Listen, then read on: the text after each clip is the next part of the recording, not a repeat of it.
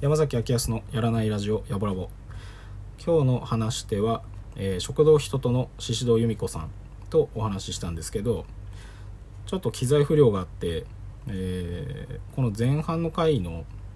うん、最初の方と最後の方があーとうまく取れてなくてあのちょっと記憶で 埋め合わせをして始めようかなと思ってます。で食堂人とさんはあの2020年にあの私が、えー人ととコラボっていう形で焚き火しながら矢口ビルの屋上でライブをやらせてもらったご縁もありますし、まあ、スタッフさんとかあのもともと知り合いお友達みたいな感じだったんでうんただ知り合い友達と言ってもあのうんまあなんかいつ知り合ったかもなんか正直お互い記憶定かじゃないまあなんかこういうのはなんか福島の町に住んでるとよくあるなとは思うんですけど。でなんかよく顔合わして仲いい距離感なんだけどゆっくりじっくり話してみるみたいな時はあんまないんですよね。なんか。だから話してみたい人っていうのはすごくたくさんいて。でその志戸由美子さん。まあ愛称の正式名称が「ムミオ」「お」が「思いお」って言ってたな。まあムミちゃん。ムミちゃんもまあ言ったらゆっくり話したことがないかったので、まあ、今回話してみようかなと思ったんですけど、まあ、今回話してみたあの感想としてはあの声よくかけられてるなって思ったんですよ。ムミちゃんが。声かけられてるなってなんていうのかな。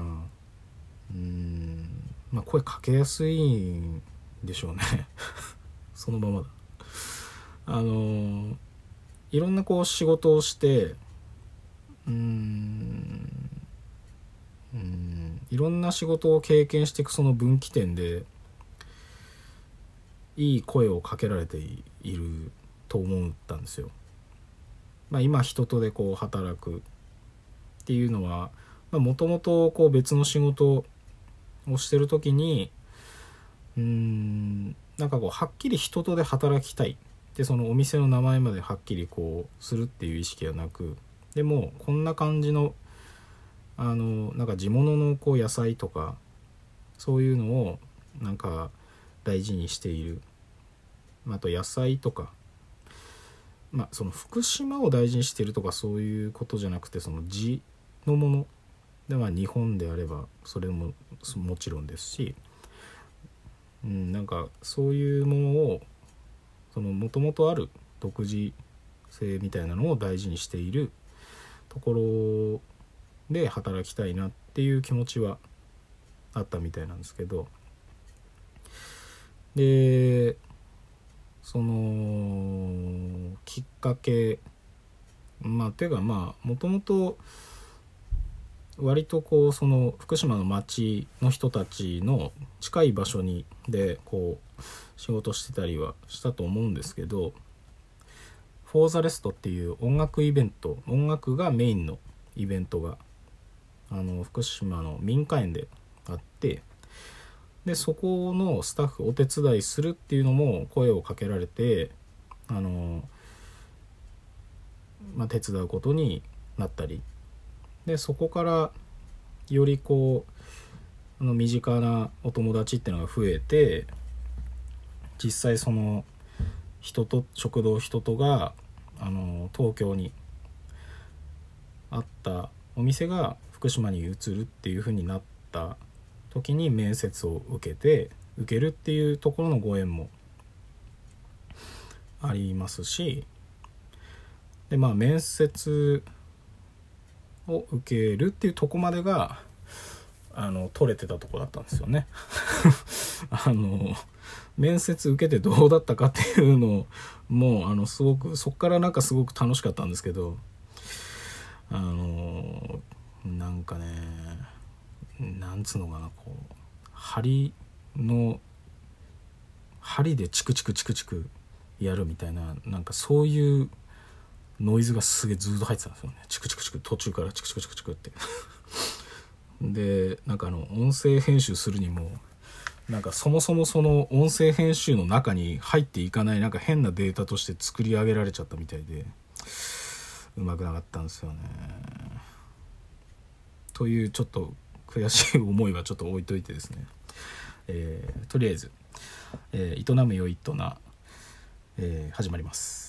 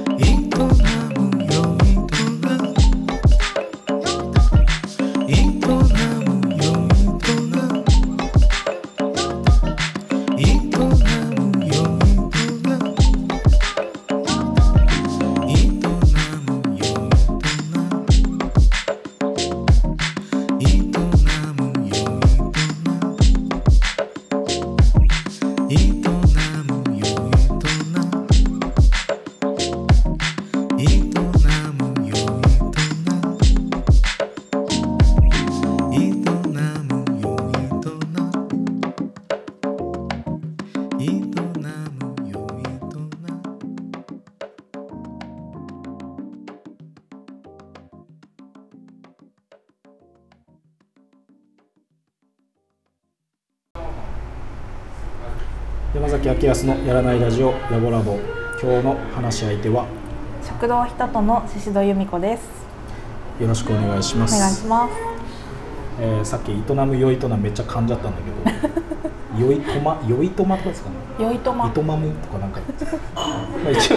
営むよいとなは意味はないんですよ別に。ただまあ営なと営むよ営なで営なって2回言い踏んでるっていうだけなんだけど。まあ、ただ営む入ってるからまあ、お互いのなりわいの範囲でお話をしようかなと思うんですけど、はい、なんかあの突然ですがラジオやってたっつってたじゃない。ですかそうそうそう。やってました。ラジオはどのぐらいやってたんですか？えっとえなんだっけ？ラジオ福島に1年間だけ在籍してたことがあって、えー、2015年かななんか在籍なの？普通に勤めてたあそう勤めてました。番組を かっこよくないよ全然。番組をなんか一つ作るっていう仕事で。歯切れ悪い番組を一つ作る。一つ作るとかそのなんか10分番組週に2回やってる10分番組のスタッフとして雇われて1年間だけ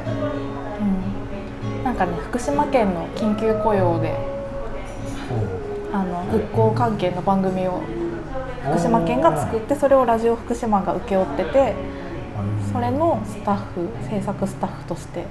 1年間だけやってました。ラジオ好きだったんですか？いやなんかそういうわけじゃなかったんだけどその前の年にもあの県の復興関係の仕事をしててでその時になんか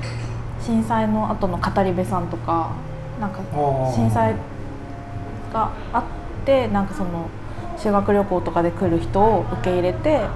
震災の記憶をこうつないでいくみたいな人を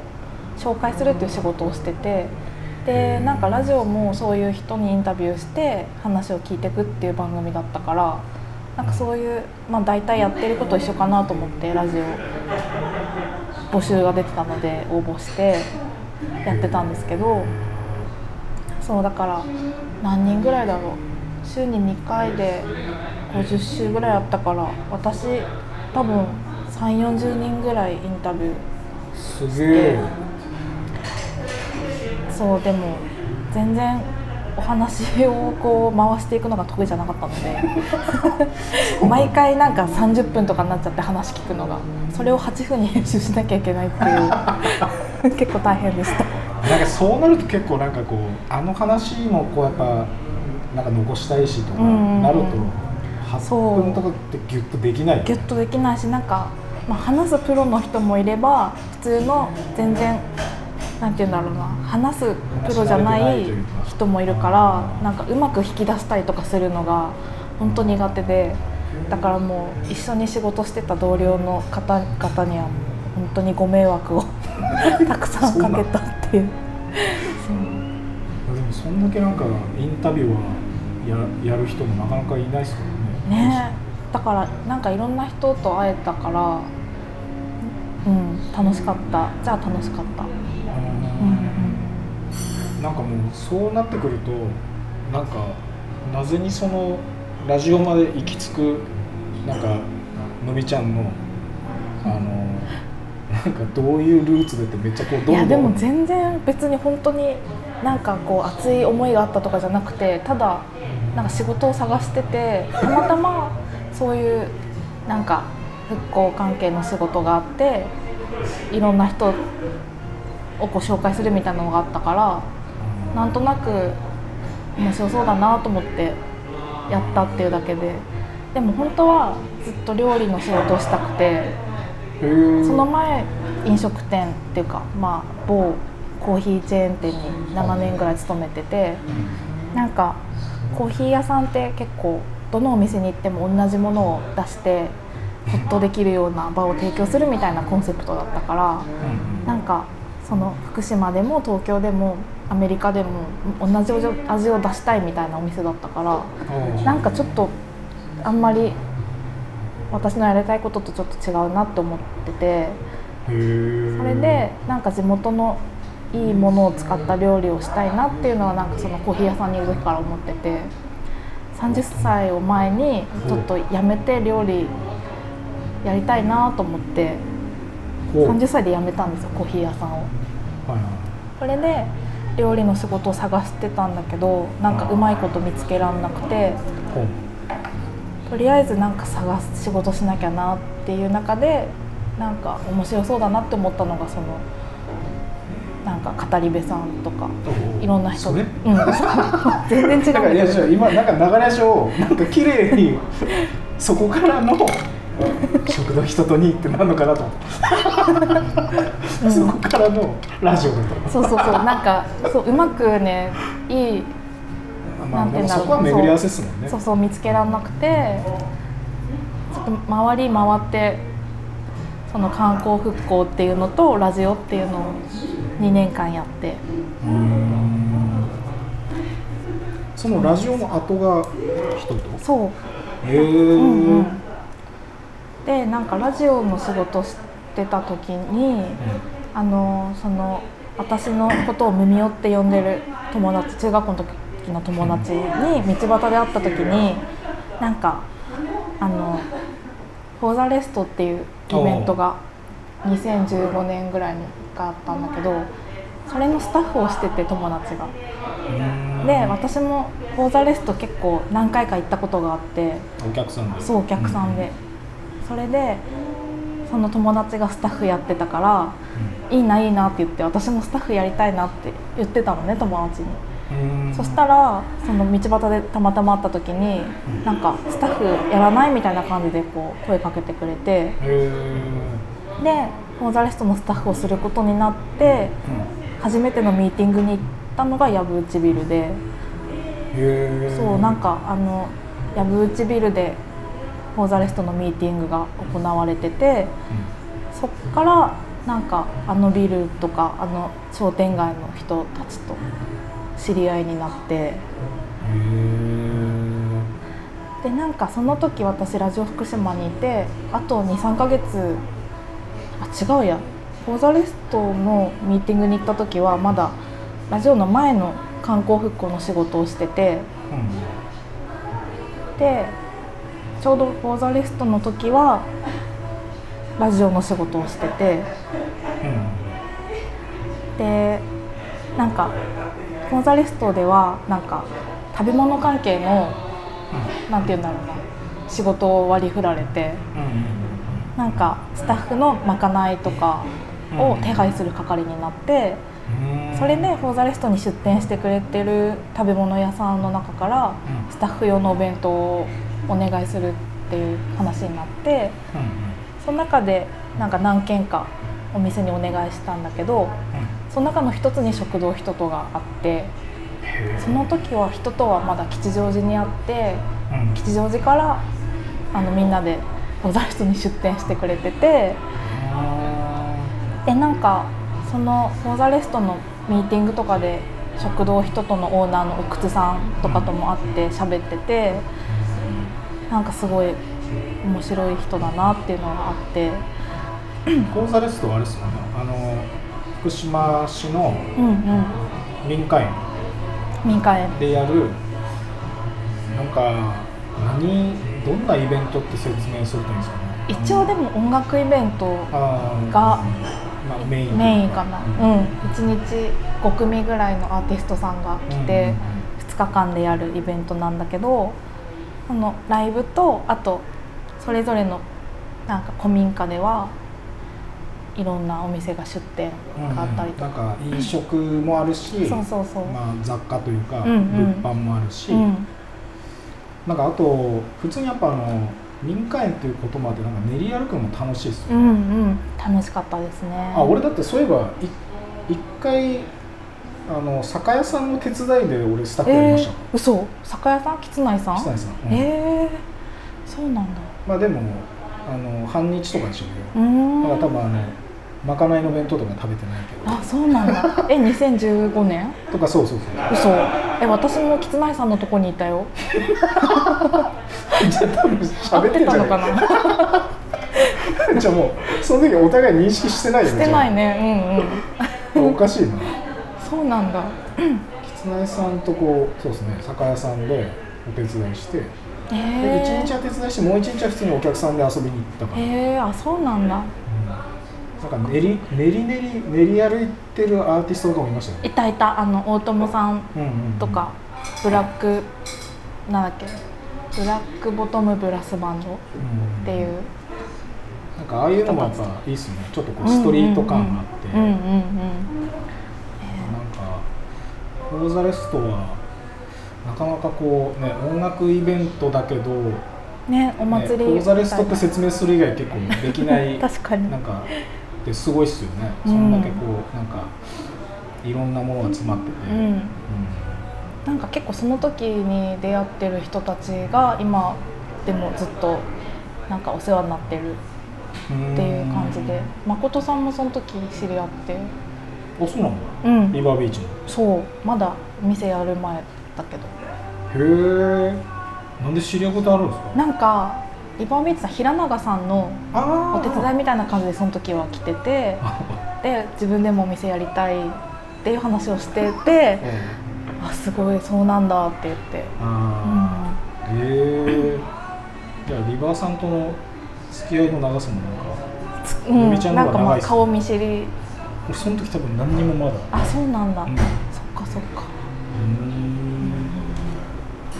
なんかいろんな人と出会えますよね、出会いましたね本当に、それで食堂そう。人なんかその前から食堂人との存在は知っててなんかちょうどその観光復興の仕事をしてって次の仕事どうしようかなって思ってる時にうん。吉祥寺のお店の方で求人が出ててこう。1年間限定の求人だったんですよ。もうなんて言うんだろう食堂人とがビルの老朽化で閉店することがその時はもう決まってたからうん。最後の1年だけだけどスタッフ募集しますみたいな記事が出ててほわあなんかすごい気になると思ってう応募したいなって思いつつその時の仕事が結構忙しくて迷ってるうちになんかもう春になっちゃって応募すればよかったなって思ってたらその年の5月にそのフォーザレストのミーティングで奥津さんっていう食堂一つのオーナーと会ってあの時応募しようかなって迷ったんですっていう話をしたらうん。うんあそうだったんだってなってそれでなんかそのなんか応募してたのは知ってたんだけど実際にご飯を食べに行ったことはなかったから初めて食べたのがフォーザレストのまかないで人とのお弁当を食べてものすごく感動してなんかもう本当に優しくって美味しくってなんか何が入ってたとか覚えてます？うんなんかねトウモロコシと冷えのコロッケが入っててそれが本当に美味しくて。コロッケいいな。うん。あと玄米ご飯。うん。そう。なんかしかも東京のお店だから福島に仕込む場所とかも持ってないのにうん。だからかなり無茶ぶりのお願いだったんだけどそれにもかかわらずなんか地元の福島の蕎麦屋さんとなんかミーティングかなんかでこう友達になったから蕎麦屋さんにお願いしてキッチン借りれることになったからお弁当出せますって言ってもらえてっていう。そうだからそれでフォーザレストでお弁当食べてすごい感動してあやっぱ働きたかったなって思っててそしたらその次の年の年始ぐらいに藪内さんからなんか福島に移転してくるらしいよみたいな、っていうかうん。このビルに来るよみたいなのを聞いて、えそれはもうぜひ働きたいなと思って藪内さんにえどうにかちょっと働かせてもらえないですかねみたいな相談をしたら藪内さんが奥津さんにつないでくれてでなんかじゃあ面接してくれるってってなってそのフォーザレストの次の年の2月ぐらいに面接というか面談してもらったんですよ。面接でもなんかあの面接される方がどんな方かはもう関係なく怖くないですか？怖かった。面接って怖いよ。めっちゃ怖かった。なん何のかしか面接だろもうが怖いよ、なんかただ話聞くだけかなみたいな話すだけかなって思ったらなんかじゃあとりあえず何でもいいから作ってきてって言われて料理を。奥津さんに。怖 はい。えー食堂人との宍戸由美子さん、えー、ムミをムミちゃんとお話しした、まあ、前半ちょっと短いんですけど、まあ、面接に、まあ、食堂人とのが福島に移ってくるってなってじゃ面接受けようってなったところまでだったんですけどあのー面接は結果3回ぐらい受けたみたいなんですよ。結構こう時間が空いて。うん。でそれはまあ1回目からまあ1回目がまずあのー何かしら作ってきてって言われたみたいなんですよ。何でもいいから作ってきてって言われてでまあ何でもいいから作ってくるってすごくまあ怖いじゃないですか。で作ってきたんですよね。でなんか何作ってきたっていうよりもまずその品数 があの5種類ぐらいとあとデザート別でって言ってたからなんか合計67種類ぐらいのものを作って持ってったみたいなんですよ。でそのこう食べている時、まあ、その面接される人との奥津さんがこう黙々と黙ってこう食べているんですよね。ですげえ、まあ、もちろんやっぱなんか、まあ、面接って怖いじゃないですか。なんかねななんでも。でまあ特にそのでむみちゃんはあの家族とかなんか親しい友人以外でこう自分の手料理っていうのを食べてもらうっていうのがなかなか機会としてなかったからうんなんかそういう意味でもすごく、うん、なんかこう怖いなってなったみたいなんですよね。で、えー最初の面接でこう、うん、料理の落としどこが定まっていない、まあ、迷っているんじゃないかみたいなことをあの言われたみたいなんですよね。なんかよくもっと考えた方自分がこうどどういう方に行きたいのかっていうのを考えた方がいいよっていうふうに言われたみたいなんですよ。でうんでそこからは普通にこうファンとしてあの人と、ね、ご飯食べたりとかしていくんですけどやっぱその途中もやっぱりなんかいい声をかけられてるなってやっぱ思うんですよね。話聞いてて。で途中なんかこうイベントがあってそのイベント料理教室だったかな？イベントがあってそういうイベントの時にあのー料理教室行こうって海ちゃん思ってたみたいなんですけどその時にあの受講する側じゃなくてそのイベントのそのアシスタントていうかお手伝いする側としてスタッフとしてあの来て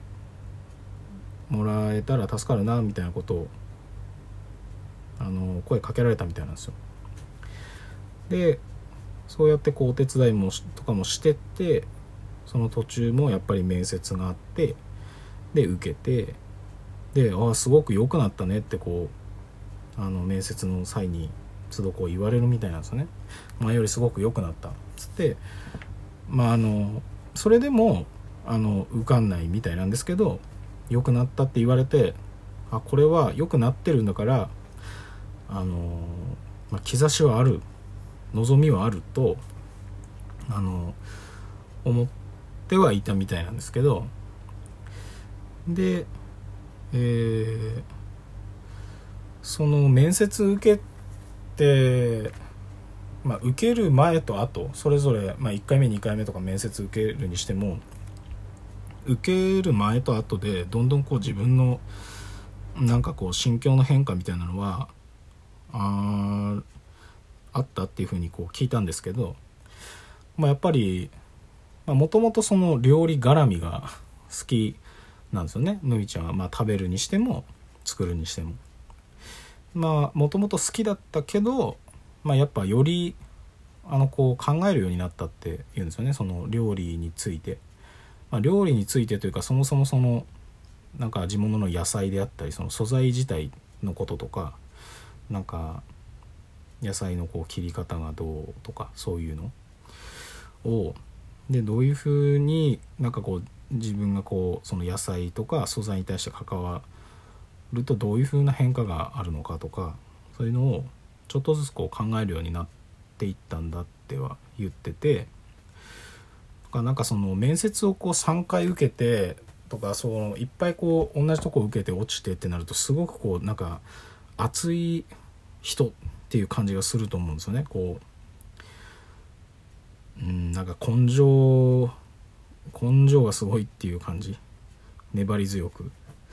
ただあのむいちゃんはそういう感じじゃないんですよね。なんか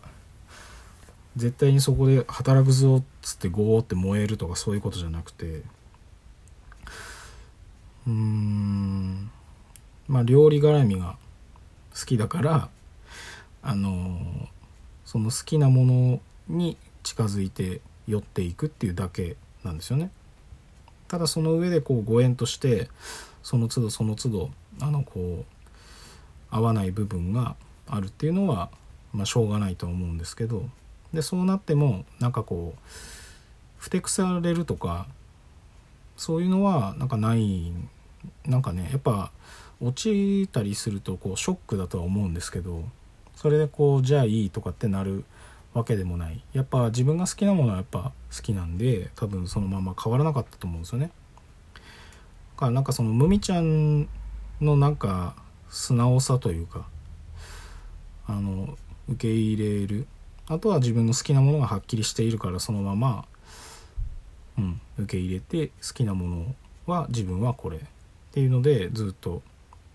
うん、淡々と暮らしているっていう感じ。うん、でむみちゃんがむみちゃんがそうですしあとはその面接される奥津さんのなんかこうにこういうふうに言われたんだってむみちゃんからの言葉ですけどそれを聞いてるとうんなんかこう受かるためにはこうしたらいいよっていうことはあの言わないんですよね。まあまあ他の面接もそうかな。まあでもにしてもあのうんなんかもっと深く考えた方がいいとかっていうのはすごくこううん採用する側としてはやっぱり自分のあのお店のことなんでそれをこう重視するのが普通だと思うんですけどまあその面接に来たそのむみちゃんのことをすごく大事にしてこう言葉を出しているんだなってすごく思うんですよね。だからなんかむみちゃんの伸びしろがある方向はあのこういう方向なんじゃないかっていうふうにぼんやりとこう照らしてくれるような言葉を都度出してくれているんじゃないかなと思うんですよね。ただそれはなんかそっちにどうやって進むかっていうのはあのなんかむみちゃんが自分で考えてなんかはっきりそっちの方向にしっかり進んでいくっていう感じだと思うんですよ。だからなんかその面接3回してもなんかうん前より良くなったねって言われて行ったりとかなんかこううん面接だからやっぱり採用不採用合否っていう感じになるんだけどうんなんかその人をこう点で見てないような感じがするんですよね。その瞬間いいか悪いか合格不合格っ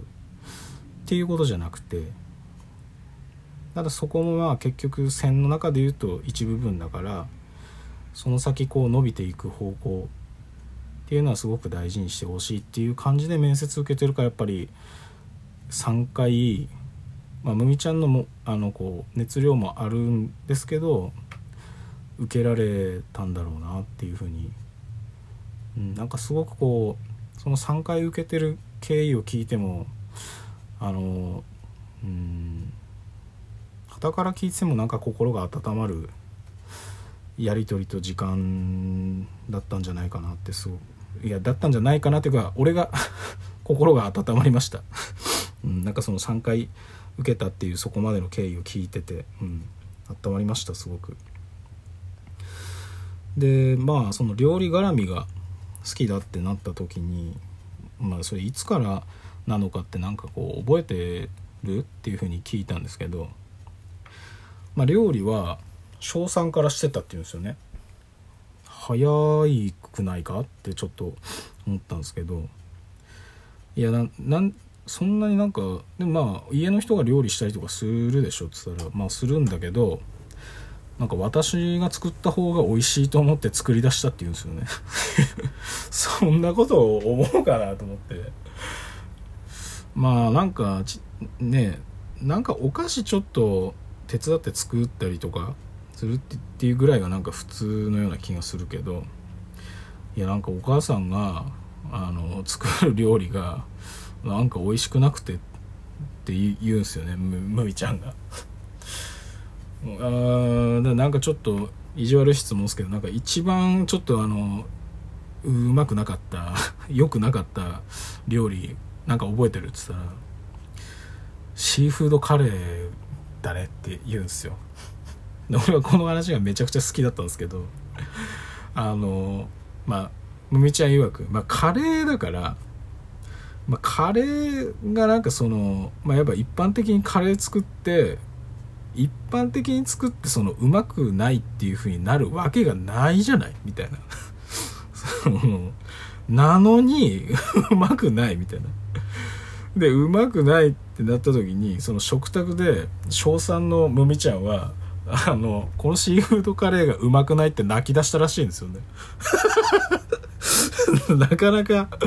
いやいやなかなか辛い食卓だなそれと思って。いやまあまあいつものことで笑えれば全然いいんですけどなんか旗から聞いたらやっぱりなんかこれうまくねえなマジとかってなんかこう生きがって子供が言ったらなんかこう大人は叱ると思うんですけど、まあ、何せその料理絡み大好き小3のむみちゃんはうまくないって泣いてるんで なんか叱りづらいじゃないですか。もうもう泣いてるし子供。でうまくないって泣かれた時のその作ったお母ちゃんはなんかどういう心境だったんだろうなと思って。これもうほんとあのアンサーラジオとしてなんかお母さんとお話ししたいぐらいだからそれ覚えてますかって聞きたい、ねぜひ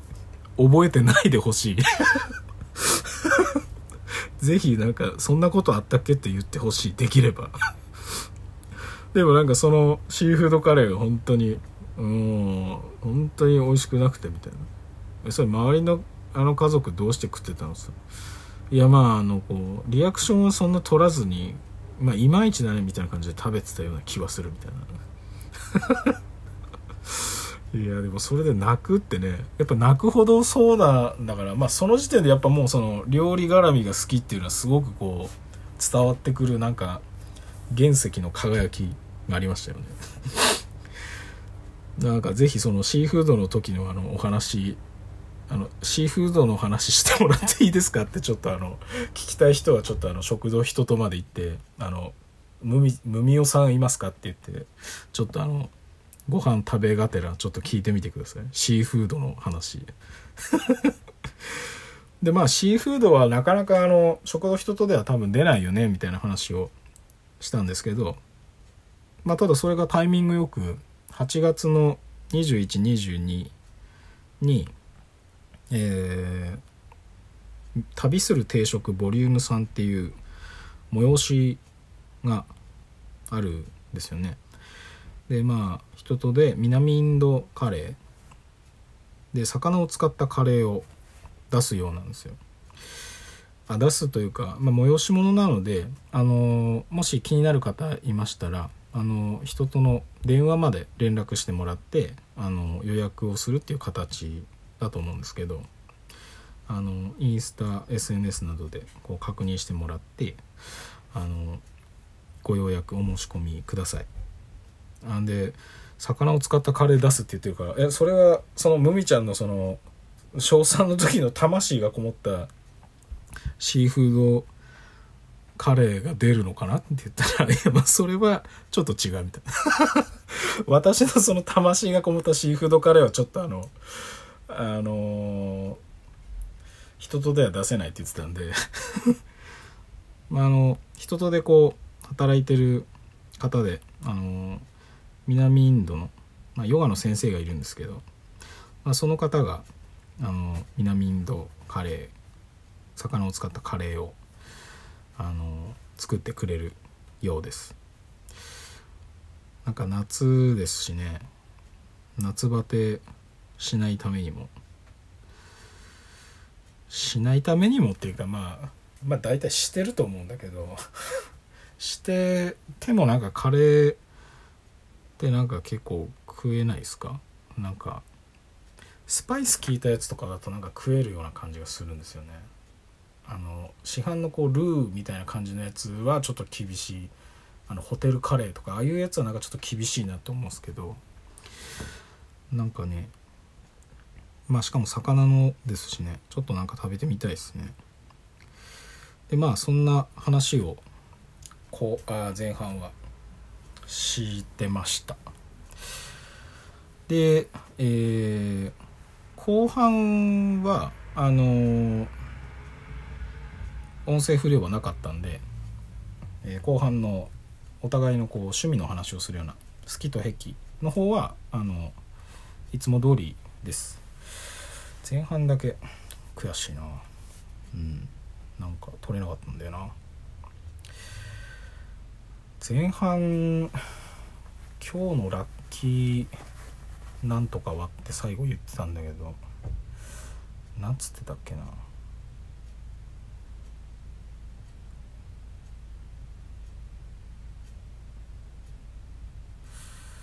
覚えてねえな。すいません。えーまあ、むみちゃんとこうお話ししてその声かけられてるなっていうのはなんかこうご縁をなんかご縁を大事にしてるっていうなんか意識もすらないぐらいでしたね。なんかすごいなんか素晴らしいなって思いました。なんかご縁を大事にしてるって言ってるうちはまだ浅いなって思うんですけどそういう意識もなくで意識もなくうん自然体でこういるとなんか自分の好きなものに合った声が声を周りからかけてもらえるんだなって、うん、なんか聞いてもらってその声がすごく穏やかでなんか寝る前とか、まあ、寝る前っつうかなんかまああの一日の始まりと終わりに聞きたいですよね声。むみちゃんラジオやんねえかな？ラジオなんか何もなんかねつらつらと話しててもらえたらなんかこう心穏やかになるような感じがしましたね。でまあ後半もそういう形であのみちゃんのあの穏やかな声が聞けるんで是非楽しみにしていてください、えー、前半はここまでとなります、えー、長い時間ありがとうございました。また。